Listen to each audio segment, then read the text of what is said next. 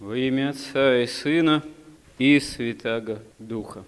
В Евангелии от Матфея есть очень важные слова самого Господа нашего Иисуса Христа, когда Он говорит, что «придите ко мне, все труждающиеся и обремененные, и я успокою вас. Возьмите иго мое на себя и научитесь от меня, ибо я есть кроток и смирен сердцем, говорит Христос. Ибо иго мое благо, и бремя мое легко есть.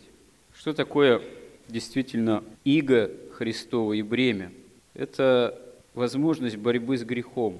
Это возможность превозможения себя, такое, которое из человека грешного с помощью Божией делает человека святого, способного к вечной жизни в общении с Богом, в полноте этого общения.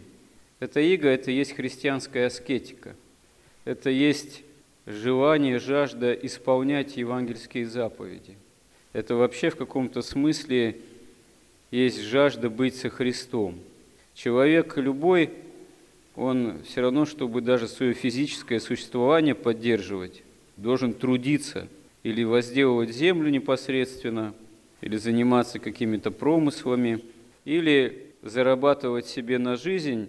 Вот. И даже если человек инвалид, само свое нездоровье надо прилагать труд, можно сказать, терпеть, как-то существовать. Инвалидность там оформить тоже требуются определенные усилия – если уж на то пошло. То есть каждый человек по причине грехопадения еще прародителей обречен жить, проживать свою земную жизнь и с трудами, и скорбями. И иногда человек с этим и не справляется вполне. Отсюда и там, пьянство, наркомания, суицид, все что угодно, потому что человек не в состоянии эту жизнь понести без Бога, не в состоянии себя в этой жизни как-то осуществить, управить. И если веры нет, Бога нет для человека, то, как сказал Федор Михайлович Достоевский, тогда все дозволено. Все дозволено не только по отношению к другим людям, но и по отношению к самому себе. А вот если есть Бог, если есть вера, то не все дозволено. И совесть христианина об этом свидетельствует. И не дозволено то, что служит погибели души, отлучению от Бога, что способствует отсутствию общения с Богом. Причем нам может казаться, что да, вот какие-то могут быть тяжкие согрешения, вот, такие, которые, можно сказать, подпадают под действие Уголовного кодекса, которые отлучают нас от Бога. Грех – это все то, что отлучает от Бога, действительно. Но на самом деле можно просто пребывать в какой-то суете, можно сказать, в страсти такой вот суеты. Можно пребывать в унынии, печали, в духовной ленности, не искать общения с Богом, не искать покаяния, не причащаться. Вот если ты не причащаешься, считающий себя христианином, если мы не причащаемся – хотя бы раз в месяц. А святые отцы советовали однозначно, что по канонам еще древним святых отцов, кто три воскресных литургии не был, не причащался в храме, тот от церкви отлучается, потому что сам себя отлучил. Должен принести покаяние и, можно сказать, объяснить, а почему он это сделал, почему он пренебрег самым главным. Вот. Или как тоже один из канонов говорит, что если какой из священников, из клириков, там, диаконов пришел в церковное собрание литургическое, а причащаться не стал, он должен быть отлучен.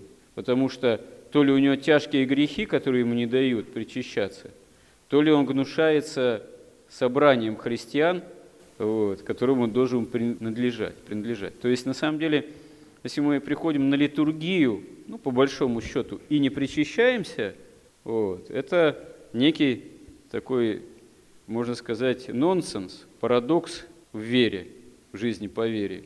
Вот, потому что нет ни одной молитвы даже в литургии, где бы говорилось о том, что человек присутствует в храме, молится, но не причащается, за исключением молитвы об оглашенных, то есть некрещенных, которые готовятся еще к крещению и в собрании верных причастие еще не участвуют, и они после евангельского чтения должны были исходить из храма. Ну, когда в древности был такой развитый институт тех, кто готовится к крещению, оглашенных. Но мало того, если продолжить эту тему, можно тоже одну такую интересную вещь заметить, печальную по сути своей. Иногда человек, когда чувствует, что он не в силах верующий, причем подготовиться так, как он может прочитать там где-то в молитвословии, что надо там три дня поститься, вот, чуть ли не неделю перед причастием, ну или там три дня как минимум, вот, все каноны прочитать. И когда человек чувствует, что он не может три дня поститься и не успевает там в один день все каноны прочитать, он перестает причащаться. И как это воспринимать, как это называется? Это называется неправильно, формально, фарисейски, греховным образом, гордостным или еще каким, понятая дисциплина подготовки, дисциплина поста и так далее. Потому что если пост как некий образец, более-менее продолжительный перед причастием, не по силам человеку, значит, его надо смягчать. Не можешь три дня поститься, постись два дня – не можешь два дня поститься, постись день во славу Божию. Не можешь день поститься, вечер попастись. Это не я даже придумал. Есть такое свидетельство, что еще в средние века клирики-священники у одного константинопольского патриарха спросили, какая может быть минимальная норма подготовки к причастию. Ну вот, когда не может человек выполнить более такую серьезную норму. И он сказал, что иногда достаточно вечера, со страхом Божиим, благоговением попаститься. Не можешь все каноны прочитать в один день, начни за неделю читать. В понедельник канон покаянный, во вторник канон Богородицы, в среду канон ангелу-хранителю, в четверг там первые молитвы вступительные к святому причащению, в пятницу канон к причастию, а в субботу перед воскресным днем оставшиеся ко святому причащению молитвы – а пару-тройку молитв можно на утро оставить. Вот к утренним молитвам присоединить, чтобы помолиться и перед причащением тоже со вниманием. Вот. Можно выучить молитву «Верую Господи, исповедуя, как Ты есть истину Христос, Сын Бога, живаго пришедший мир грешный, спасти от них же первый есть аз» и так далее перед причащением. И взять и читать ее про себя, если чувствуем, что не успеваем все каноны там прочитать. Но ну, возьми со вниманием эту молитву, прочитай 12 раз. Возьми ее, прочитай со вниманием, выучив про себя на бегу, там, на ходу 40 раз. А что, это не будет подготовкой какой-то молитвенной к причащению? А почему, собственно говоря, нет? Вот. Поэтому, на самом деле, если чисто формально, фарисейски мы понимаем саму дисциплину поста перед причастием и молитвы, и, и чувствуем, что не можем исполнить и Э, не причащаемся, это Богу не угодно. Мы делаем дисциплину поста препятствием для причащения. И тогда это оказывается тоже грех, потому что грех все то, что отлучает нас от Бога.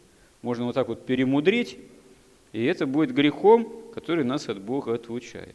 А Господь ведь не зря даже в Евангелии, когда Он говорит о гонениях, что когда поведут вас пред э, цари, правители за имя Мое во свидетельство. Вот. И в синагогах будут вас терзать, там, бить. Не печитесь, не думайте заранее, а что вы скажете в ответ гонителям, потому что Дух Отца вашего будет говорить тогда вашими устами, будет глаголать через вас.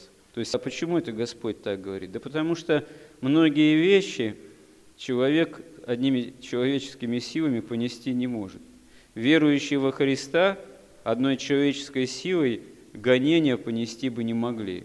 А какое великое терпение явили древние святые, если почитать иногда человеку такому не совсем понимающему христианскую историю, это кажется какой-то сказкой, как христиане первые могли такие испытания, такие терзания претерпевать, такие муки – еще и даже порой с каким-то весельем, с радостью о Христе, о том, что не наследует Царство Небесное.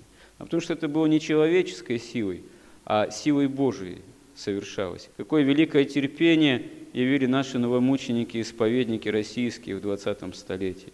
Причем многие из них, они можно сказать, явили это терпение в тайне, под спудом. А многого мы не знаем от того, что они претерпели там за стенках НКВД и так далее. Потому что гонения были всеобщие и тотальные, и одновременно скрытые от внешнего мира порой. Но велико было терпение наших недавних предшественников христиан, потому что они, как правило, на самом деле не восставали против той власти, хотя та власть им инкриминировала постоянно, что они якобы против нее проповедуют и какие-то там заговоры и вообще э, контрреволюционные планы вынашивают. Этого фактически не было вообще почти, вот, за исключением сопротивления в гражданскую войну, но и то это не духовенство, сопротивление определенное являло, а э, было смиренное несение великих тягот, связанных с этими гонениями, вплоть до расстрелов в подвалах, вплоть до